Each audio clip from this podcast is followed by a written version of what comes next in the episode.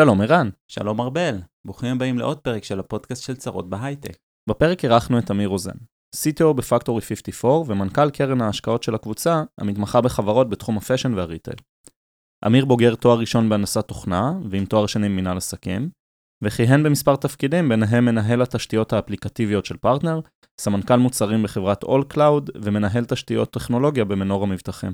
דיברנו על הקשר בין הייטק לאופנה, על הטכנולוגיות שמפתחים בארגון, מה היתרון שלהם על חברות אחרות, למה בכלל להקים קרן השקעות ולמה כדאי לחברות מהתחום לעבוד איתם, על גופים טכנולוגיים בחברות גדולות ועל שלל נושאים נוספים. אם אהבתם את הפרק, נשמח אם תוכלו לדרג אותנו באפליקציות הפודקאסטים ולשתף אותו עם אנשים אחרים. כמו כן, לפני כל פרק אנחנו מעלים פוסט לקבוצת הפייסבוק שלנו, ובו תוכלו לשאול שאלות את המרואיינים שלנו ולהמשיך איתם את השיחה לאחר הפרק. אנחנו רוצים להודות לסמסונג נקסט, קרן ההשקעות של סמסונג בישראל, שמאפשרים לנו להקליט אצלם. שתהיה לכם האזנה נעימה. האזנה נעימה.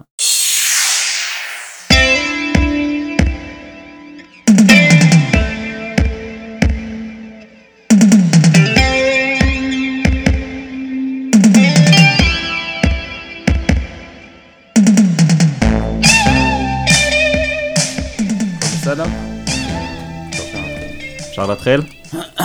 חד שתיים, חד שתיים, אהם אהם. טוב, אז הגעת כל הדרך מכפר סבא הרחוקה. היא לא כל כך רחוקה, פשוט יש הרבה פקקים, כן. כן, בסדר, זה רח- רחוק מנטלית. עד שלא כן. לכולנו יהיה מסוקים אה, אוטונומיים, זה עדיין נחשב רחוק. אה, ואמיר, אתה אה, יושב בכובע די, כובע, כן, כי זה אופנה, סתם, די חריג בהייטק הישראלי, ואתה בעצם, מה הטייטל? אני לא רוצה... אגב, אני לא בטוח שהוא כל כך חריג, כמו שפחות מכירים את העולם הזה. אוקיי. הטייטל הוא סמנכ"ל טכנולוגיות ומערכות מידע של הקבוצה.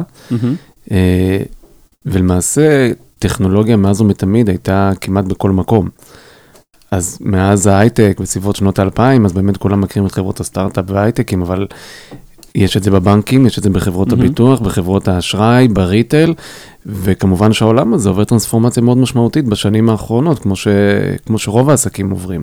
כן, כש, לא יודע, כשאני שומע על סמנכ"ל טכנולוגיות בחברות, אה, נקרא לזה קלאסיות, בסדר, אופנה, בנקים מהמם. כאלה, אני, אני מתאר לעצמי אה, מנהל IT גדול. אבל זה לא מה שאתה עושה. אגב, כל מושג ה-IT הוא קצת טריקי, כי בחברות שונות, במקומות שונים בעולם, IT זה משהו אחר. כן. אה, אם תיקח את זה לארה"ב, אז IT זה ה-help desk בדרך כלל, אלה שפותחים להם קריאות.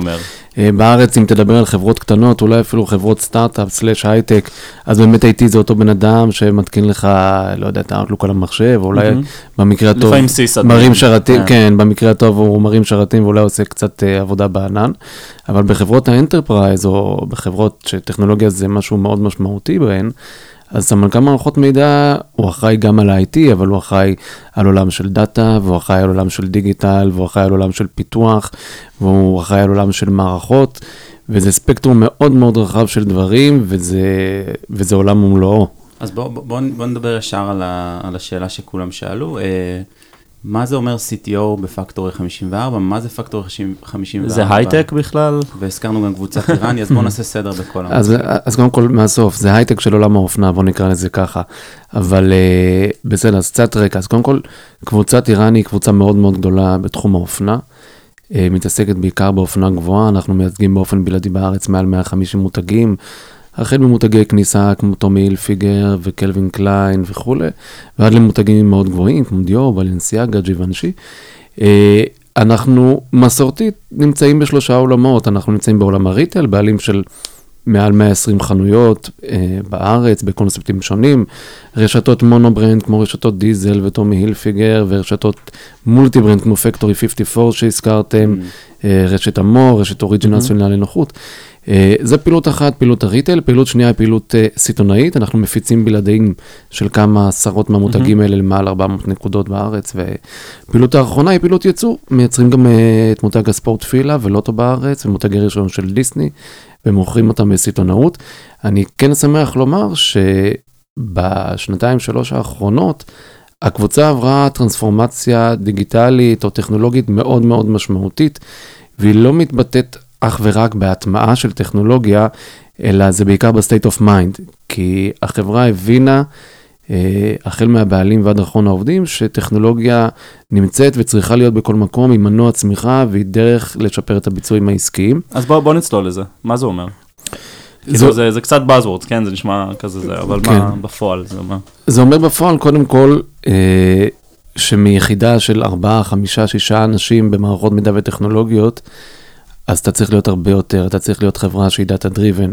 אתה צריך להתחיל להעסיק אנשי data ואנשי big data ואנליסטים.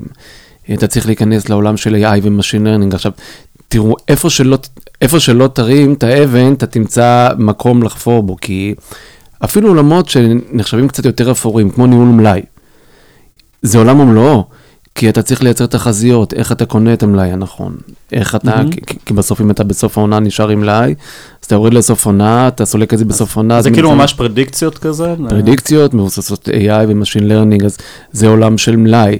יש עולמות של e-commerce, יש עולם של החנות הדיגיטלית החדשה, smart digital room. אבל, אבל אתה מכיר, זה מצחיק, כי אתה כאילו מתאר עכשיו הרבה גופים, שיש הרבה חברות שמתעסקות כל אחת בנישה אחת, מהמם. נכון? זה כזה, יש אה, חברה שעושה e-commerce, יש חברה שעושה ניהול מלאי ומשלוחים, ויש חברה שעושה, אה, אתה יודע, אה, אני קונה משקפיים באינטרנט, אז הם עושים אה, סוג של AR על איך זה ייראה עליי.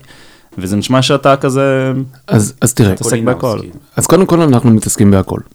אוקיי. עכשיו, השאלה שמתבקשת היא מה אנחנו מפתחים בעצמנו ומה אנחנו מטמיעים, איזה טכנולוגיה אנחנו מטמיעים שמישהו אחר עשה. אה, יש דברים שהטכנולוגיה בשלה ו... ואפשר להטמיע אותה. ויש דברים שאנחנו מרגישים שהטכנולוגיה לא בשלה, או, או, או אולי הטכנולוגיה קיימת, אבל ברמת ה product, המוצר, עוד לא שם. כי למעשה כדי להגיע לתוצאה טובה, אתה צריך מצד אחד את הטכנולוגיה, אבל מצד שני להבין טוב טוב את ה business.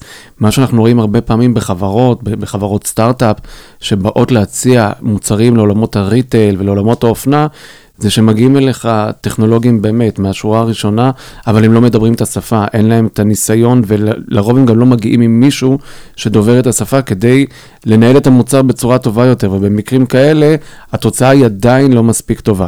כן, אז זה- אולי ניתן דוגמה ממשית לאיך טכנולוגיה כזאת באה לידי ביטוי אצלך. אני, אני יכול לתת לכם, קודם כל, כחלק מהטרנספורמציה הדיגיטלית שדיברנו עליה לפני כן, אה, הקמנו מחלקת R&D משלנו, אוקיי. אה, עם מפתחים בארץ ובחו"ל, אה, full stack developers, front-end, back-end, כלומר הכל מהכל. מה הם מפתחים כרגע? על מה הם עובדים? אתן לך דוגמה, אחת המערכות שפיתחנו למעשה זה מערכת OMS, מה זה OMS? Order Management System, מהמם. שהיא באה לתמוך למעשה בעבודת האי-קומרס מהרגע שנכנסת הזמנה באתר, ועד שזה מגיע אליך הלקוח, שלכאורה זה נשמע דבר שהוא יחסית טריוויאלי, אבל יש המון המון תחנות שעוברות בדרך והמון מקום לאופטימיזציה, ואני אני רגע אסביר. אתן לך דוגמה. נניח אתה רוצה להציע באתר שלך, אתה retailer, ואתה לא רוצה להציע רק את מה שיש במחסן ה e-commerce, אלא אתה רוצה למקסם את המלאי, אתה רוצה גם להציע מה שיש בחנויות שלך, כדי שיהיה לך באתר כמה שיותר מלאי. אז אתה מציע את זה באתר ונכנסת הזמנה, ועכשיו יכול להיות שהזמנה מורכבת ממספר פריטים, אחד נמצא בחנות ברמת אביב, אחד נמצא בחנות פה בשרונה, והשלישי במחסן, ויש את אותו פריט גם בממילה ב- בירושלים, והלקוח נמצא בקריית אונו. מאיפה אתה לוקח את הפריטים, מאיפה אתה שולח אותם, עם איזה חברת שילוח תשלח אותם, כי אתה רוצה, אתה לא רוצה רק לעשות same day delivery, אתה רוצה שתוך שעה, שעתיים, המוצר יהיה אצל הלקוח. ויש פה אלמנטים, כן, שזה משהו שהיה סוויץ' כזה בקורונה, נכון? אנחנו כבר אה, מחכים למשלוח שהוא לא רק same day, אלא הוא same... זה לא רק שאתה מחכה, החוויה שלך, אם אתה לא כמו בוולט, יכול כן, לראות בכל רגע. איפה השליח נמצא, היום- אז אתה ב- בחרדה. וואי, אני חייב לספר אנקדוטה על זה, אנחנו בדיוק מחפשים תחפושת, אנחנו הורים אה, שוקעים, אז בדיוק נזכרנו שצריך לקנות תחפושת, מסתבר שאפשר לקנות תחפושות בוולט. תוך שעה זה הגיע הביתה ופתרנו את כל זה- הבעיה, כאילו. אבל, אבל זו חוויה מושלמת. עכשיו, שתבינו, כדי שיהיה אפשר לעשות כזה דבר, יש, יש לוגיסטיקה ומערכות מחשוב, כאילו, מאוד משמעותיות מאחורי הדברים. איך לחשב מאיפה לקחת את המלאי? אתה צריך להתחשב, רגע, החנות הזאת מוכרת הרבה, אולי עדיף לקחת מחנות אחרת, אבל מצד שני, אני רוצה להגיע כמה שיותר מהר, כלומר, יש פה את כל עולם האילוצים. אז יש, יש המון סטארט-אפים שעושים, נגיד דיברנו עם ברינק, שממש עושים את זה. אז אנחנו עושים אז הרבה מה- מה דברים בעצמנו. חברה, זהו, מה מביא חברה כמוך ממש להשקיע, וזה המון משאבים וכסף. הרבה ניסיון וידע. אה, העובדה שרוב המוצרים שראינו לא היו בשלים להשתמש בהם, אני אתן לך דוגמה. ברינג מדברים על פלטפורמת ניהול לחברות השילוח בעיקר. אנחנו יודעים לעבוד עם מספר חברות שילוח, ואנחנו גם יודעים לעשות אופטימיזציה בין חברות השילוח, וגם להשיג את המחיר הטוב ביותר, אה. שיגיע בזמן המהיר ביותר. עכשיו, אז אני כן עכשיו, אגיד כולם מטפלים בזה. שוב, הם גם אה, עושים משהו דומה, אנחנו כזה מציעים לשמוע את הפרק, מאוד ממליצים. אני רוצה כן לשאול רגע על המבנה של הארגון שלך. מהמם. אה, אז אתה ממש גוף פיתוח, נכון? כמו שאמרת. אנחנו גוף פיתוח, אנחנו גוף תשתיות, אנחנו גוף IT, אז אז אני הולך ישר לרוץ. לשאלה הקשה. איך אתה מגייס אנשים? זה לא מאוד קשה. זה מאוד קשה. כי אה, אני, אני באמת, אני לא הכרתי, ואני מרגיש, מי שמרגיש, את מכיר את כן, התעשייה. וגם חשוב להגיד שביקרנו במשרדים, וממש עברנו איזושהי טרנספורמציה כשנכנסנו כן, אליהם, כי זה- זה ממש מרגיש חברת טק, מכל כן, בחינה. אבל- יש בריסטה. אבל איך, כן, לא, באמת יש. ידעתי שזה יגיע, הקטע של הבריסטה, חייבים, כן. איך אבל גורמים למועמדים ומועמדות להבין את זה? כי הם אה. אומרים, מה, פקטורי 54 זה החנות בקניון, מה... אז תראה, זה מאוד מאוד קשה. אה, אני חושב ש, שהאתגר בגיוס הוא לא רק בפקטורי 54, אנחנו כולם מרגישים שיש אתגר בלגייס, יש איזושהי בועה ש, שההייטק, שהסטארט-אפים ייצרו, ואנשים פחות רוצים להגיע למקומות, אני אקרא להם היותר אה, מסורתיים. אה, כן. ולכן אנחנו עושים כל מיני, נוקטים בכל מיני פעולות כדי uh, להביא את האנשים האלה, מה הפעולות למשל. קודם כל, כמו שאמרת, המשרדים הם באווירת הייטק לחלוטין, מהמם. יש בריס, כאילו, החוויה היא מצוינת. כולם לבושים יותר יפה, אבל. אה, זה פשוט כי יש להם טעם טוב, זה לא... לא, זה באמת, זה כאילו, הגענו לשם, ו-. כן, אבל אתה רוצה לספר מה קרה שעלית לקומה של ה... ואז עליתי לקומה של הטכנולוג- הפיתוח, ו- ואז הבנת שזה... זה היה מאוד מעניין. שזה- נשאר בקומה הראשונה. תגיד, אירועי חברה, זה across the company? זאת אומרת, יש כן. גם את הכאילו מעצבי אופנה, מעצבות אופנה וגם את כן, המפתחות? אקרוס דה קומפני, אנחנו תמיד נראים קצת מוזרים, בדיוק אתמול היה לנו איזשהו אירוע, אז, אז היה קל לזהות את אנשי ההייטק, כל מי שבא עם של נורת' פייס וכאלה, זה היה אנשי הייטק, כאילו, הם היו מאוד בולטים ב... רגע, דיברנו על על הגיוסים, על אז כן, אז קודם כל, נניח, בין הדברים שעשינו למשל, זה יש לנו ממש צוות HR שהוא dedicated ל- לעולם הטכנולוגיה, הוא יושב עם המחלקה, הוא מתעסק בה, הוא עושה headhunting, הוא מלווה אותם מבחינת רווחה וכולי, ואנחנו מאוד מאוד משתדלים לייצר חוויית הייטק. מה זה חוויית הייטק? עובד חדש מגיע, יש לו קיט כניסה עם מחשב ועם תיק. אנחנו עושים כמה שיותר, וימי גיבוש, כן. ומרץ' וכאילו, ו- וגם אנחנו יודעים גם, אתה יודע, להציע את השכר כדי להביא את האנשים הטובים ביותר. והטכנולוגיה. והטכנולוגיה שבסוף, ש- כשהבן אדם כבר מגיע אלינו לרעיון עבודה, אז, אז לרוב זה כובש אותו. כן. כי הוא מבין שיש פה פוטנציאל מאוד מאוד גדול ליצירתיות. אנחנו חברה שהיא מאוד פלורליסטית, אתם בטח הרגשתם את זה שהסתובבתם במסדרונות, אנחנו כמעט נטולי היררכיה, כלומר, כל העובדים יושבים בישיבות עם הבעלים וכולי, ויש מקום גם לביקורת, ויש מקום להציע אה, בטכנולוגיות מערכות חדשות וטכנולוגיות חדשות, ואם זה משהו שיש לו, עומד מאחוריו איזשהו common sense, אז גם מנסים ועושים, שזה, שזה תענוג גדול, זה לא, לא נמצא בהרבה חברות. כמה חברות אתה יכול לפתח מה שבא לך, כי אתה אומר, הנה, יש לי רעיון, בואו נעשה מחר משהו ב-VR. אז זאת, זה- זו קצת שאלה של רעיון עבודה, אז אני מצטער מראש. אה, איזה פרויקט עשיתם, כאילו, שאתה אומר כזה, זה בא מאיתנו, זה חדש לגמרי, אנחנו הוצאנו את זה ואנחנו מאוד גאים בזה. אני, הנה, הפרויקט הזה של מערכת ה- שסיפרתי לך כן. לפני רגע, מערכת ה-OMS, אוקיי. לקרוא לה OMS לדעתי אפילו קצת כאילו לזלזל בה, כי הרבה יותר, כי אתה זיהיתם ונכון, אמרתם את זה ברינג עושים ואת זה עושים, אז אנחנו לוקחים ומשלבים כמה דברים ביחד שהרבה חברות סטארט-אפ עושות, ואני יכול לס... כאילו לספר לכם שאחת מהחברות הגדולות בעולם, בלי לנקוט בשם, רצה לרכוש את המוצר הזה. זהו, אה, זה היה השאלה הבאה שלי, כאילו לפתח כאלה דברים, זה, זה, זה עונה על בעיות וצרכים של המון חברות אחרות גם. נכון. אה, אז כשהתחלנו לפתח נניח את מערכת הג'נסיס הזאת, אז, אז לא חשבנו על זה. כאילו, כן. חשבנו שאנחנו מפתחים משהו לעצמנו, ו, ועם האוכל בא התיאבון, ולאט לאט הוספנו עוד יכולות, ושדרגנו את המערכת, וכמו שאמרתי, אחת החברות בעולם הציעה לרכוש אותה, אה, ואמרנו, רגע, זה לא ה-core business של החברה. אני כן יכול לספר לכם שכתוצאה מזה, אה, כן נפלו לנו כמה אסימונים. אה, אנחנו גם נדבר על זה בהמשך, אבל אחת זה הקמה של קרן השקעות, ש... מהמם. שעשינו, והשנייה היא באמת, אנחנו בוחנים ברצינות האפשרות להקים חברת מוצר על עולמות הריטייל, שלמעשה תהיה מכפיל כוח בקטע שמצד אחד יש לנו עשרות שנים של ניסיון בריטייל, עולם שהוא בסטגנציה מטורפת הרבה מאוד זמן. מצד שני, אנחנו מבינים טכנולוגיה, מדברים טכנולוגיה ויודעים אותה, ואנחנו יודעים לעשות הרבה, הרבה מוצרים. אה, שמאוד רלוונטיים לשוק בארץ ובעולם. אז לפני שאנחנו הולכים לקרן, מה גרם בעצם לפקטורי 54 להיכנס לזה בכלל? למה הם אמרו, "אנ- יש לנו חנויות, אנחנו טובים, אנחנו מביאים אופנה, אנחנו מבינים באופנה. מה, מה פתאום בער אה, להקים גוף טכנולוגיה שמפתח דברים ולא רק אה, עושה את הקלאסיק אה, אז, IT? אז זה היה תהליך שדרש מהקבוצה הרבה ראש פתוח, כי זה לא מובן מאליו שהקבוצה משקיעה הרבה כסף בטכנולוגיות.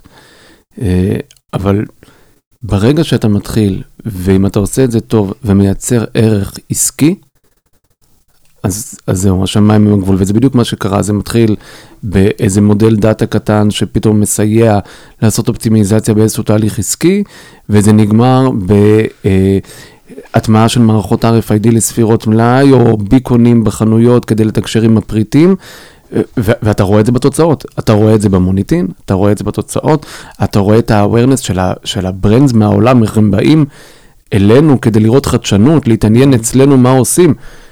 עכשיו, אתה יודע, זה מביא עוד מותגים, זה, זה גלגל, זה מביא עוד מותגים, זה עושה המון המון דברים על הדרך. כאילו אומרים, אה, הנה פקטורים אה, חדשניים, והם יודעים לעשות דברים, אז נעבוד איתם, אני יכול ונלמד להגיד מהם. לכם שאנחנו מוקד ידע עבור המותגים הכי גדולים בחו"ל, כמה שהם נחשבים מתקדמים וטכנולוגיים, הם באים ושואלים אותנו מה אנחנו עושים, עם איזה חברות אנחנו עובדים, איזה טכנולוגיות אנחנו מטמיעים ואיך הם יכולים להטמיע אצלם, והפכנו ממש להיות trusted advisor של רוב המותגים הגדולים בעולם, זה לא דבר שהוא טריוויאלי. כן, האמת שגם בזמן האחרון כל הזמן שומעים על, אה, נעשה אולי switch לקרן, אה, כל הזמן שומעים על חברות הייטק ישראליות שכזה נרכשות על ידי, חברות אופנה, tech, fashion tech, אני לא יודע, fashtech, fashion fashtech. tech, כן. אה, שנרכשות על חברות גדולות, והייתה עכשיו רכישה של, ש Shopify קנו פה סטארט-אפ, וכאילו זה מתחיל להיות אה, עולם ענק, וזה שוק ענק, כן, בואו נדבר על זה, זה גודל כן. השוק של אה, ה fashion, הוא...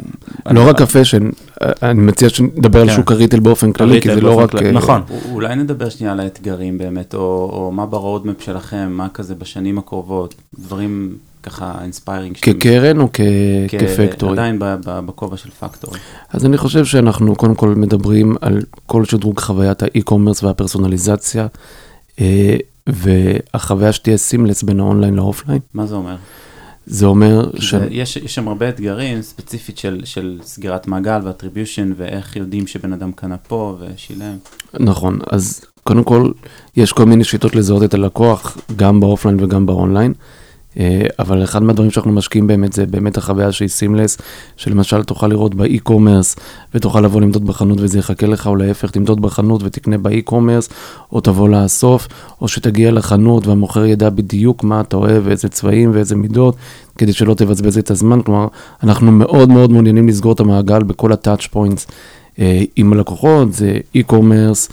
זה חנות פיזית, מחר זה יכול להיות המטאוורס, כלומר זה לא ממש משנה, אנחנו מנסים לייצר כן. חוויה שהיא גנרית, שהיא אגנוסטית למקום שבו אתה נמצא, אה, וזה אני חושב האתגר המשמעותי שאנחנו עובדים עליו כרגע, כדי שהוא יהיה מוכן, אה, זהו, עוד שנה. שנתיים, כאילו כבר נראה דברים כאלה בחנויות. אני חושב שהרבה. קודם, כל הנושא של סמארט דיגיטל. סטור, הוא יגיע קודם, היכולת לזהות את הלקוח, ואז לייצר את הפרסונליזציה, כי באתר שלנו למשל, אנחנו כבר עושים את הפרסונליזציה. כן, אה, אנחנו עובדים הרבה על first party data.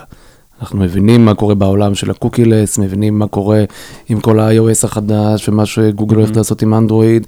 אנחנו מטמיעים מערכות שלמשל מנתחות את הלקוחות על ידי מיקרו אינטראקציות. כאילו בעצם לתת attribution, כשאני נכנס לחנות וקונה בחנות, אתם תדעו להגיד שזה attributed לפרסומת שראיתי באנדרואיד. למשל, ומעבר לזה. אבל תחשוב גם שהיום נניח יש לי כל מיני מידע שמגיע מפייסבוק וממקומות אחרים, שבעתיד אולי אני לא אקבל אותו, ואנחנו עובדים הרבה מאוד על מה שקשור ל-first party data, כדי לייצר את הפרסונליזציה, לא בשביל לשפר את חוויית הלקוח, לא כן. בשביל עצמנו. זאת אומרת פרסונליזציה שבנויה על, על המידע שיש לכם מהלקוח עצמו, לא מפייסבוק. מהלקוח ממישהו עצמו. ומהשימוש שלו. כי אנחנו מזהים שלקוחות שונים מתנהגים בצורה אחרת בכל מיני עמודים באתר. ב... זה יכול להיות אינטראקציות עם העכבר, זה יכול להיות האינטראקציה עם הבראוזר, ויש היום לא מעט טכנולוגיות שמתעסקות בלנתח ולתת לך את הפרופיל של הלקוח יחסית מהר. אה, כדי שתוכל לתת לו הצעות ערך, או תחשוב, אנחנו אתר של 150 מותגים. מי שבא לקנות ליווייס ומי שבא לקנות בלנסיאגה זה לא אותו בן אדם. אם אני אראה למישהו שבא לקנות טישרט של ליווייס תראה, זה לא ב-120 אותו בן שקל. לא, אבל לא, תחשוב איזה... לא- אני לא מכיר את זה. אבל בכלל, תבינו רגע כן. את האתגר של בן אדם שנכנס לאתר. לקנות טישרט ב-120 שקל, כן. ופתאום הוא רואה מעיל אור ב-10,000 דולר. נכון. הוא באותו רגע יוצא מהאתר. עכשיו, אני חייב להיות מספיק אינטליגנט, לא להראות לו את זה. אבל למי שנכנס לקנות את המעיל, אני, אוי ואבוי אם אני אראה לו חולצה ב-120 שקל, כי, כי הוא רוצה משהו אחר לראות. כן. עכשיו, היום עוד, כלומר, לקוח מזוהה, אז אתה יכול לייצר את הפרסונליזציה. לא, ברור, אני- או האם הוא הגיע מאיזושהי, כמו שאתה אומר, מאיזושהי פרסומת בפייסבוק או באינסטגרם, אתה יודע, כי הוא מתורגת, אבל מה תעשה ביום שאתה תהיה אחראי לדאטה של עצמך? מהמם. ושם כל עולם המיקרו-אינטראקציות וכולי, הוא תופס תפקיד מאוד מאוד משמעותי. מה זאת אומרת מיקרו אינטראקציה? כאילו באמת ברגע כמו אחראי- מה שאמרתי לך למשל עם העכבר. לא, אבל אתם, נגיד אתם לא יודעים כלום על על לקוח והוא נכנס פעם ראשונה לאתר. אז, אז על בסיס מיקרו-אינטראקציות יחסית מהר, אני יכול להגיד למשל גבר, אישה, Mm, צעיר, כאילו- מבוגר ועוד כל מיני דברים. אז כן. זה קורה בזמן, בריל טיים כאילו? העניין ריל טיים, אני חייב שתעשה משהו. כן, לא, ברור. אבל אבל כן, איזשהו ניר חיפוש real time. של ליווייס, אתה מבין שאני כבר באיזושהי... עוד לפני החיפוש, אני, אני אראה כאילו יחסית מהר מה, איך, אתה, איך אתה מתנהג עם, ה, עם עמוד הבית נניח, או... רגע, רגע, זה מעניין אותי כן. זאת אומרת, אתה יכול לפי הנקודות, אה, סתם, איך שאני מזיז את העכבר, להבין אם אני גבר, אישה ומה הגיל שלי כן. בערך? אנחנו משתמשים, ב, יש חברת סטארט-אפ שאנחנו גם משקיעים בה, אה, היא נקראת קהונה, שזה אחד מהדברים שהם עושים, ואנחנו נטמיע אותם באתר כאילו, זה שלנו. לא נשמע לי מופרך, זה נשמע לי מאוד... אה, זה מעניין כאילו כן, כשוק, יש, אבל... כן, the technology is there. אנחנו עושים דברים באמת סופר מעניינים, אני אומר את זה בשיא בשיא הכנות, זה לא כן. ממש. אולי נעבור לדבר קצת על ה- על הקרן. כן, אז זה- זה כאילו נראה שנורא מהר, פקטור 54 עשו אה, כמה שיפטים, זאת אומרת, הקימו את הגוף טכנולוגיה, כן. שמפתח מוצרים, ולא רק לעצמם. נכון. ואז אמרו, אתם יודעים מה, אנחנו רוצים עוד, והקימו קרן. ובעצם, לא, זה, זה כזה, זה פיבוט, נקרא לזה, בעולמות שלנו. תראה, אה, כן, זה, זה לא פיבוט, כי, כי אנחנו עושים גם וגם וגם וגם. אה, אתה יודע, בסוף מדובר בעולם של עסקים, בסדר? אז אתה יכול לבחור אם להשקיע בנדל"ן, ואז התשואות שלו, התשואות של הנדל"ן יפות, או שתשקיע בטכנולוגיות ואז זה endless, אה, כי הסקלביליות היא, אה, זה פסיכי, מהמם. כולנו מבינים את זה. אה, עכשיו, לא בחרנו לעשות קרן שתשקיע בטכנולוגיות סייבר, אנחנו לא מבינים בסייבר, זה לא ה-bread and butter שלנו. אנחנו מבינים מאוד בעולם ה retail והאופנה, מהמם. כי יש לנו עשרות שנים של ניסיון בעולם העסקי הזה. טכנולוגיה הוא טכנולוגיה, זה לא מה שמייחד אותנו. אבל אנחנו כן מבינים טוב טוב ביזנס, אנחנו מבינים מה הוא צריך. יש לנו ניסיון בריטייל, בסיטונאות, בייצור, אנחנו יודעים מה קורה במותגים גבוהים, איך מדברים אל הלקוח במותגים גבוהים, איך מדברים אליו במותגים אחרים, כלומר, יש לנו המון המון ידע שאנחנו רוצים להעניק לשוק. ואנחנו גם עובדים צמוד עם 150 מותגים גבוהים בעולם, ברנדים הכי גדולים, חברות כמו PVH, ו- שזה טומי הילפיגר וקלווין קליין, ודיזל, ו- וקבוצת כן. בוס, וקבוצת ארמני. עכשיו, אתה יודע, היום לא נעים לומר, אבל כסף נהיה יחסית commodity, כלומר, נהיה זול. כן. שמע, מגיעים אלינו לא מעט חברות, אומרות, חבר'ה, אנחנו סיימנו את הס... כאילו, אין לנו בעיה של כסף. אבל הן מחפשות בקרנות שמשקיעות בהן, הן מחפשות בהן ערך. ושם זה בדיוק המקום שאנחנו נכנסים. אחד, אנחנו יכולים לייצר להם סביבת מעבדה בכל תחום. יש להם פה מחסנים, חנויות, דאטה, מערכות, כן, זה תשתמשו זה ותנסו. value, זה כן. כאילו... זה אחד מהם. הדבר כי אז השני, אתם גם יכולים הרי ללכת, ל- כאילו, אותה חברה יכולה ללכת ללקוחות אחרים ולהגיד, תראו, הנה, עבדנו עם טומי הילפיגר. או בדיוק, מה זה? עם- כן. קלאסי. אתה עושה פיילוט בחנות, נניח יש לנו חברה שאנחנו משקיעים בה שנקראת Nexite. עשו פיילוט בחנות טומי הילפיגר ברמת אביב, עכשיו אפשר לבוא למותג, להגיד לו, בבקשה, בחנות שלך בטומי הילפיגר ברמת אביב. אז, אז אחד אמרנו יש את סביבת המעבדה, הדבר השני זה באמת החשיפה ל-150 מותגים. שאנחנו, כמו שאמרתי לפני כן, הפכנו להיות ה-trusted advisor שלהם, הם באים לפה כמה פעמים בשנה, רוצים שנציג להם טכנולוגיות, חברות, עכשיו זו פלטפורמה מאוד משמעותית כן. לחברות לא, סטארט-אפ. כ product manager אני כאילו אומר איזה מדהים, אני יכול לשבת עכשיו עם 100 לקוחות ולתחקר. ולעשות focus group ולשאול. ו- נכון. זה- ו- ודבר שלישי ואחרון זה להיות design partner. אנחנו, כן. אנחנו ממש יכולים לסייע לחברות האלה, כמו שדיברתי איתכם מקודם על הפער בין הטכנולוגיה להבנה של ה business.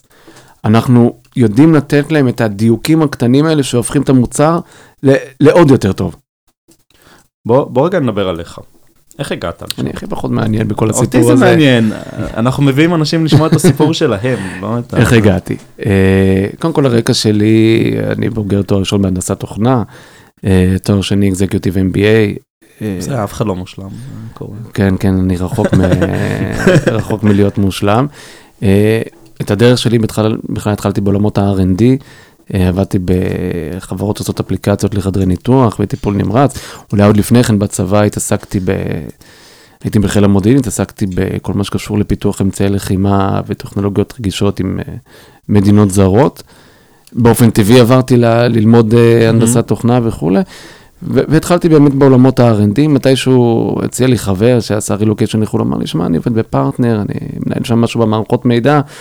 לא ידעתי מה זה, הוא אמר לי, כן, אתה CRM, אתה ERP, אמרתי, יאללה, נו, כמה אנשים זה יצא לנהל? הוא אמר לי, זה 20, אמרתי, יאללה, אני בא.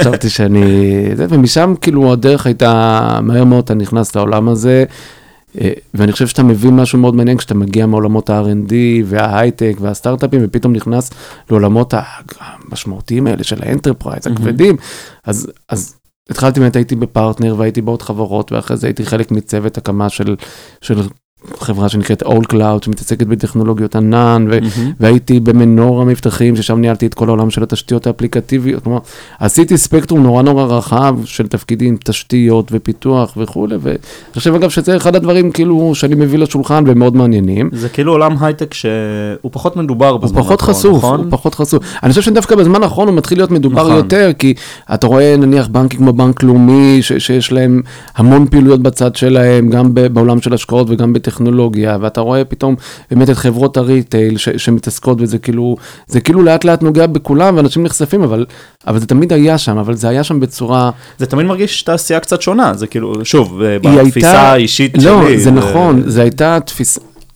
אני, אני יכול להתחבר לזה כי יש חברות מוצר כאילו, ואז יש חברות קלאסיות שיש להן גוף טכנולוגיה. נכון, אבל מרגיש. הגוף הטכנולוגי הזה בכל החברות היה באמת יחסית כן. מיושן ומסורתי. מהמם. והגיע כאילו דור חדש של מנהלי מערכות מידע, שהם באו ממקומות אחרים, צמחו ממקומות אחרים, וכאילו הביאו את ההייטק, וזה לא רק את ההייטק, זה את כל הגישה.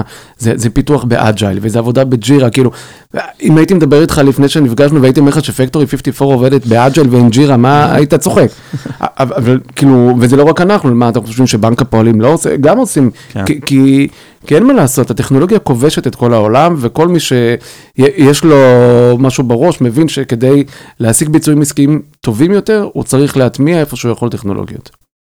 איך, אה, איך זה נראה בזמן הקורונה? אומרים שזה כזה עשה קפיצה של חמש שנים בשנה. איך זה נראה מה, מהזווית שלכם? עושה קפיצה של חמש שנים בשנה.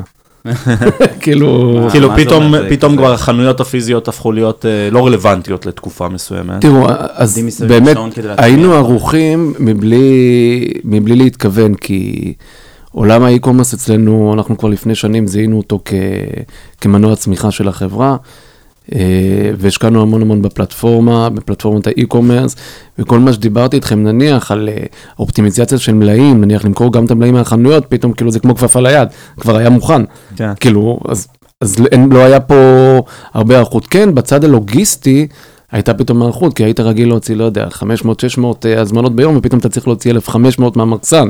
עכשיו, זה כן דרש גם התאמות טכנולוגיות, אבל, אה, אבל כן, אני חושב ש, שזה סייע לנו, קודם כל זה חיזק אותנו להבין שאנחנו בכיוון הנכון, אה, וכן, להכניס, להטמיע עוד דברים ולשפר ולהשתפר. ולפני שנחזור לפרק, אנחנו רוצים לספר לכם על נותני החסות שלנו להיום. הפרק היום בחסות אקססיבי. אקססיבי היא מובילה עולמית בפיתוח פתרונות להנגשת אתרי אינטרנט באמצעות טכנולוגיות AI מתקדמות. בפרק 41 דיברנו עם ניב פנסו, ה-CTO של החברה, על המוצר שלהם ועל איך מנגישים אתרי אינטרנט, הצרכים של אנשים עם מוגבלויות שונות, האתגרים הטכנולוגיים ואיך AI נכנס לכל זה. מה החזון שלהם ועוד המון דברים אחרים. ממליצים לשמוע. סט המוצרים הרחב והשירותים של accessiBe מאפשרים לחברות ועסקים בכל הגדלים, החל מעצמאים ועד מותגי ענק כמו Oreo או נטפליקס או פוקס ניוז, להנגיש את אתרי האינטרנט שלהם ולעמוד ברגולציות, בעצם לקחת חלק במאמץ העולמי להפוך את האינטרנט לזמין לכולם. אם עד היום בעלי אתרים היו צריכים פתרון ידני, עם accessiBe זה עולם אחר. החברה מעסיקה כ-100 עובדים ומספקת שירותים ללקוחות ברחבי העולם. משרדיה הראשיים נמצאים בתל אביב, ולאחרונה פתחו סניף בניו יורק. accessiBe גייסו מעל 30 מיליון דולר ומחפשים אנשים שיצטרפו לכל התפקידים. כן, ויש ערך מוסף בעבודה על מוצר שאשכרה עוזר לאנשים ופותר להם בעיה אמיתית. אז חפשו אקססיבי קרירס בגוגל, או כנסו לקישור בתיאור הפרק, ותגידו שצרות בהייטק שלחו אתכם. בהצלחה. בהצלחה. איך נראה חברה מקבילה אליכם בחו"ל? אתה יכול לתת דוגמאות של ארה"ב או באירופה? קודם כל, הקבוצה בפקטורי 54 בפרט, זה משהו שהוא מאוד ייחודי גם בארץ וגם בעולם. אה, לייצג 150 מותגים גבוהים וחנויות multi brand כאלה זה לא דבר שהוא מאוד מאוד סטנדרטי. אה, אבל אם רגע נדבר נניח על קבוצה כמו PVH, ש... שנניח טומי הילפיגר בבעלותה וקלווין קליין, ששוב היא חברה יצרנית, היא לא רק retailer, אבל הם מאוד מאוד דומים בהתפתחות שלהם למה שאנחנו mm-hmm. עושים מבלי להתכוון. גם הם הצמיחו טכנולוגיה מבפנים, באיזשהו שלב הבינו שיש פה משהו הרבה יותר משמעותי והפריטו את זה החוצה ומייצרים טכנולוגיות, ואני חושב שרואים את זה לאט לאט אצל הרבה הרבה ריטיילרים שמבינים שיש להם ידע עסקי משמעותי, ואם מביאים את הטכנולוגים הנכונים, הם יכולים לעשות משהו שהוא גדול, ויכולים להשתמש בזה גם כריטיילר, אבל גם מעבר לזה, ובארץ אני חושב שאנחנו יחסית חלוצים בזה, אבל בעולם יש לזה, יש מודלים דומים. והזכרת שגם יש לכם את החלק היצרני בישראל, בעצם אתם מייצרים. יש, אנחנו מייצרים את מותג הספורט פילה ולוטו בארץ, עם מותגי ראשון של דיסני, כלומר, הייצור בפועל לא קורה פה, אלא במדינות כמו סין וכאלה, אבל זה, בוא נגיד, זה לא החלק הארי של החברה. כלומר, אנחנו מתעסקים בזה, אבל זה לא החלק הכי כן. שזה גם עוד מעבדה למי שרוצה להתעסק להכל, לגמרי, לגמרי. עוד מעט נתחיל לייצר NFT. וביטקוינס, כן. מה, עכשיו היה הרבה חברות אופנה, לא? שהוציאו נייקי, אני חושב, הוציאו כן, NFT. זה אה, מדובר אצל כולם, עזבו, יש את מה שטוויטר עשו עכשיו. אני לא הולך לדבר על NFT, כי אני לא מבין בזה כלום, ואני רק אצא... אגב, זה נורא קל לדבר על NFT גם כשאתה לא מבין, כי לא משנה כנראה מה תגיד, זה... מישהו... לא כולם מבינים ולא, אבל העולם הולך לשם, הנה טוויטר, נכון. כאילו מאפשרת לך עכשיו במקום תמונת פרופיל להעלות את הקובץ NFT שלך, ואתה תיראה בצורת משושה כדי שזה יהיה יותר בולט, ואנחנו יודעים שפייסבוק ואינסטגרם כאילו נכנסים, הם רוצים ליצור marketplace של NFT, כלומר, כן. חברות האופנה יהיו שם כי... אתם לפחות חושבים על זה, אתה אומר כל הזמן. תקשיב, כן. אני אגיד משהו אחד ובזה נסיים את הדיון על NFT. כן. כמו שבן אדם אוהב להתלבש יפה בחיים האמיתיים, בן אדם ירצה להתלבש יפה וללבוש מותגים או לא משנה מה בעולם הווירטואלי. כן. וזה NFT. שמע, אני רואה את הכמות כסף שהאחיין שלי מוציא על סקינים בפורטנייט, כן? והוא אולי לא מבין את זה שזה אופנה עדיין. אבל זה נכון, אתה בסוף תרצה שהאבטר שלך, לא יודע, לך עם כובע שאתה בעיניך הוא מאוד מאוד יפה, או שהוא ממותג. בוא נדבר באמת על המטאוורס קצת, הזכרת את זה. מה... איך אתם רואים את זה? אז לכן, כמו שאמרתי קודם, זה, זה עוד נקודת מפגש עם הלקוח, אבל זה נקודת מפגש מאוד מעניין. עכשיו, זה, זה הדיון הוא מאוד דומה ל-NFT, כולם אומרים מטאוורס וכל אחד רואה משהו טיפה שונה, ואחד יגיד לך, שמע, המטאוורס כבר פה, זה ה-virtual reality וה-augmented reality, ואחד יגיד לך, מה פתאום, יש עוד דרך ארוכה, יש פה רגולציה לעבור, יש פה בעיות של אינטרופרביליות, כי למשל, אתה רוצה שהאבטר שלך יהיה, לא יודע, גם בפלטפורמה של פייסבוק, אבל מחר גם בפלטפורמה של מייקרוסופט, אז איך אתה מעביר את אותו אבטר? כאילו, יש פה עוד כמה אתגרים מאוד משמעותיים בעיניי שצריך לעבור, אבל אין ספק שהמרחב הווירטואלי, מדבר גם על מרחב וירטואלי ולא על מטאוורס כמשהו מאוד מאוד רחב, הוא נמצא פה לגמרי. חנויות וירטואליות, אתה יכול לשים את המשקפיים מחר בבוקר ותסתובב בחנות. אגב, אנחנו כבר לפני שנים, זיהינו שהעולם הולך לשם, אנחנו לפני ארבע שנים עשינו תצוגת אופנה, צילמנו אותה עם יכולות אה, של VR, mm-hmm. ובחנויות שלנו, אחרי זה העמדנו משקפי VR, נתנו לכל מי שנכנס להיכנס להסתכל, עם חוויית שופינג אונליין. כאילו, זה, אז כאילו חשבו שאנחנו פסיכים, אבל אם תחשבו על זה, היית רואה תצוגת אופנה משקפיים, הסתכלת ימינה-שמאלה, ויכולת לבחור, כאילו היה לך את כן. המוצרים לבחור אותם. עכשיו, אז הלקוחות לא אהבו את זה אגב, הם אמרו שזה עושה להם כאב ראש. אבל כן, כל החוויה הזאת של הווירטואל ריאליטי מאוד מאוד השתפרה. אה, אתה יכול היום להיכנס. לא יודע, לעשות צלילות וכולי, אתה תרגיש שזה נראה, כן. כאילו, זה כמעט אמת, לא, כאילו, לרגע אתה מסוגל להתבלבל. ושוב, אנחנו נהיה שם, יסתובבו בקניונים וירטואליים, בחנויות וירטואליות, תראו את המוצרים. אז זו שאלה מעניינת גם בהקשר הזה של קניין רוחני ו, ובכלל ב, בעולמות וירטואליים. הרי זה בדיוק... טומי הילפיגר זה גם, אם אני רוצה ללבוש את זה שם, מישהו צריך למכור לי את זה או שאני NFT. marketplace של NFT. זהו, אז זה, NFT זה בדיוק בא זה. כמין איזשהו יכולת של בעלות או קניין רוחני על מותג ספציפי. על באמת. מותג או על מוצר. על מותג או על מוצר שהוא חד-חד ערכי. זה בדיוק מה שדיברתי עליו לפני רגע. אז מתנהלים דיונים נגיד עם פלטפורמות כמו פייסבוק, לא יודע, של מי יהיה הבעלים של הדבר הזה במטאוורס, כמו שמוכרים נדל"ן נגיד במטאוורס? תראה, זה, עוד, זה בדיוק האתגר, מה שאתה מדבר עליו זה בדיוק האתגרים בעולם של המטאוורס, בסדר? כאילו מי, מי בעל הבית, ושל מי הקניין הרוחני, הרוחני, ואיך אתה עובר בין הפלטפורמות, ואם אתה, יש לך ישות דיגיטלית אחת שאתה עובר איתה בין הפלטפורמות, ו, ויש עוד דרך ארוכה להיות שם, אבל מסתכלים על השוק, תראה, פייסבוק הצהירה חד משמעית שהיא רוצה להיות marketplace של NFT, ולא סתם היא רוצה להיות marketplace של NFT. מעניין. אמ, איך, איך אתם מודדים את ההשפעה שלכם בכלל על, על החנויות או על שאר הדברים שאתם עושים בלי קשר לקרן כרגע? אז אנחנו מטמיעים, שוב, טכנולוגיות שמסייעות לנו, אחד מהדברים שאנחנו מאוד משתדלים לעשות, אם דיברנו על חוויית ה seamless בין האונליין לאופליין, האונליין הוא יחסית קל למדידה. Mm-hmm. שים כמה פיקסלים, אתה יכול לראות כמה לחצו על הבאנר, כמה נכנסו לקטגוריה. מודד את ה funnel. אתה יכול לעשות, כן, A-B testing, אבל מה יש לך בחנות הפיזית? אתה יודע כמה נגעו בפריט, מי לקח אותו לחדר ההלבשה וכמה הגיעו איתו בסוף לקופה? אתגר, אתה רוצה לראות funnel דומה למה שאתה רואה כן. בעולמות ה e-commerce.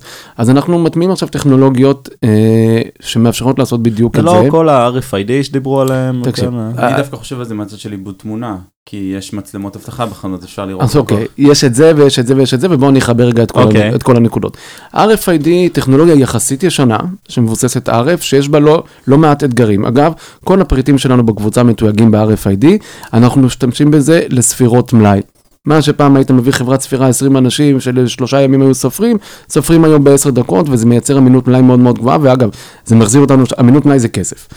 אה, עכשיו, כשאתה רוצה להפוך את החנות למשהו שהוא יותר מדיד, אתה יכול להשתמש ב-RFID, אבל היום יש טכנולוגיות קצת מתקדמות יותר. יש טכנולוגיות שמבוססות על בלוטות', כלומר, אנחנו עובדים עם חברה אה, שמייצרת בלוטות', אה, שמקבל את האנרגיה שלו מהסביבה. אה, ואתה יכול לתפור אותו על הבגד, זה נניח מה שעשינו בטומי הילפיגר ברמת אביב, ואז אתה משיג כמה דברים. אחד, ספירת מלאי שהיא continuous, mm-hmm. מה זאת אומרת? אני לא צריך לבוא עכשיו עם סורקים של RFID כמו פעם כן. ולשרוף, יש לי אנטנות מעל התקרה, אף אחד לא רואה אותם, ואני בכל רגע נתון יודע בדיוק כמה פריטים ואיזה פריטים. זה קצת כמו החנות של אה, אמזון כזה, שאתה נכנס. דומה. ודבר השני... עזוב רגע טכנולוגיה. לא, לא, אז, כן, הדבר השני שאתה משיג מזה זה בדיוק זה. כמה נגעו בפריט הזה, ואז אתה גם יכול לראות נניח אזורים, באזור הזה לא נגעו בפריטים, באזור הזה נגעו בפריטים, אבל הם לעולם לא הגיעו לחדר ההלבשה, או שלחילופין הפריט הזה הגיע מלא לחדר ההלבשה, אבל אף פעם לא קנו אותו. כן. עכשיו, תחשוב איזה מידע זה לקניינים. הם יכולים להבין, אוקיי, זה צבע שלא הולך. זה, תופ... מדדו... זה תופס לי מקום בחנות. עכשיו, זה, זה בדיוק המדידה. כן. עכשיו, כמו שאמרת, עיבוד תמונה וכולי, כן, יש כל מיני חברות שעשו את ה shifting נניח מעולמות האבטחה, mm-hmm. ולקחו את זה לעולמות של ה retail.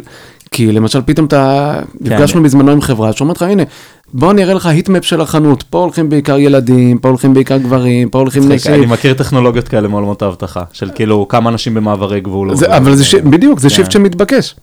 האמת שזה... ואז פתאום אתה מקבל מפת חום של החנות, ואז פתאום אומר לך, תשמע, פה אף אחד לא הגיע. יש לך פה פינה בחנות שאף אחד לא מגיע. אז רגע, אז בוא תנסה, תעשה A-B testing, בוא ניקח את העולם הדיגיטלי ונשים אותו בפיזי, ואז תמדוד עוד פעם. זה בדיוק זה, זה לקחת את העולם הדיגיטלי ולהחיל אותו. גם אנחנו רחוקים משם, כאילו מה חסר? אנחנו לא, אנחנו שם. אנחנו שם? מה שסיפרתי לך עשינו בטומי הילפיגר ברמת אביב, כן, אנחנו לגמרי שם. אז חותמים על privacy policy שנכנסים לחנות? באמת, זה ממש מעניין אותי. אני... כי הרי שאני נכנס... אני לא מודד את הלקוח רגע, אני לא מודד את הלקוח. אני אה, לא, אוקיי. לא יודע שארבל עכשיו לקח את הפריט, אין, אין שאין ספק שנהיה שם. כאילו, כי אחד הדברים שאתה יכול לעשות עם טכנולוגיית בלוטות' כזאת, אני עכשיו יש לי אפליקציה של פקטורי 54, והיא מבחירה, אחרי, ש, אחרי שמילאת ואישרת את ה-Privacy Policy, אז אני באמת יכול, אתה תבחר, תעמוד עם הטלפון ליד הפריט, ואז אני גם אראה לך מה הולך עם הפריט הזה, ואני אגיד לך מה יש במ... אתה תוכל לעשות חוויית קנייה בלי... לא, אני, אני כאילו חושב על זה בקטע של אה, כשאתה נכנס לאתר, אתה מסכים לקבל cookies, נכון? וזה מאוד דומה. עוד מעט לא יהיה לנו cookies, אבל... בסדר. אה, אה, אבל כן, אין ספק, יש פה עניין של privacy שצריך לטפל בו. כן, זה כאילו privacy בעולם האמיתי. זה גם מביא אותי קצת שאלה אולי שהיא לא הכי מעודכנת ורלוונטית, אבל מטבע משלכם, כאילו בסופו של דבר זה גם. תקשיבו, המטבע... יש אפליקציה, משלמים במטבע מסוים, מקבלים איזה שהם הטבות. אנחנו, קודם כל, העולם שם, אנחנו, אנחנו פחות נכנסים לתחום הזה. יש חברות מאוד מעניינות ב, שקשורים ל, שקשורות למטבעות. אחת מהבעיות במטבעות זה שמבזבז ים אנרגיה כדי ליצור את המטבעות האלה, הרי זה לא משהו סופר אה, ירוק, ויש שם חברות על, שמדברות על דווקא על יצירת מטבעות בדרך ירוקה, אבל, אבל זה, זה אפשר לעשות על זה פודקאסט שלם, אה, כן, אבל אנחנו לא מייצרים מטבע משלנו. בהקשר של הקרן יש לי שאלה, זה יזמיות ויזמים שעכשיו פותחים משהו שקשור לפשנטק, אה, צריכים לדבר איתכם? או ריטל. מאוד מאוד מוזמנים, אנחנו משקיעים בעיקר ב-early stage, אבל לא רק. אה, אנחנו מאוד נשמח, גם אם לא להשקיע אז לסייע, אנחנו כקבוצה מאוד בקטע של לא רק לקחת אלא גם לתת, אנחנו חברה שהיא ביסודה פילנטרופית, אנחנו עושים הרבה מאוד פעילויות שמתחת לרדאר, אבל אם זה תרומות, אם זה השקעה באומנות, ו, ו, וגם לחברות ישראליות, אנחנו מאוד נשמח לסייע, גם אם זה לא בהשקעה כדיזיין פרטנר, לבוא לקבל עצה, ואנחנו באמת ממליצים ל, לכולם להגיע, יש לנו מה, יש לנו מה לתת. אנחנו נשאיר אה, פרטים בתיאור הפרק. מעולה. אה, טוב, יש לי שאלה אחרונה. אה, אתה מרגיש אה, הייטקיסט? כן, כן? לגמרי. והחבר'ה שלך? אני חושב שכן. עובדה שאנחנו מצליחים לשמר אותם. כיושבי ראש אה, ועד ההייטק, אנחנו מקבלים אתכם. התקבלנו ב- תודה. משהו שאתה רוצה לדבר עליו שלא הספקנו לדבר? לא, היה, היה כיף גדול, ואני באמת רוצה לומר, זה עולם ומלואו, יש הייטק מחוץ להייטק. אה, ואני מציע לכולם להיחשף אליו, כי דווקא זה עולם ששנים היה ב, באיזשהו, סטג, באיזושהי סטגנציה, ולאנשים יצירתיים יש מקום לעשות מהפכות שם. נשמע ככה. נשמע מעולה. טוב, תודה רבה, אמיר. תודה לכם.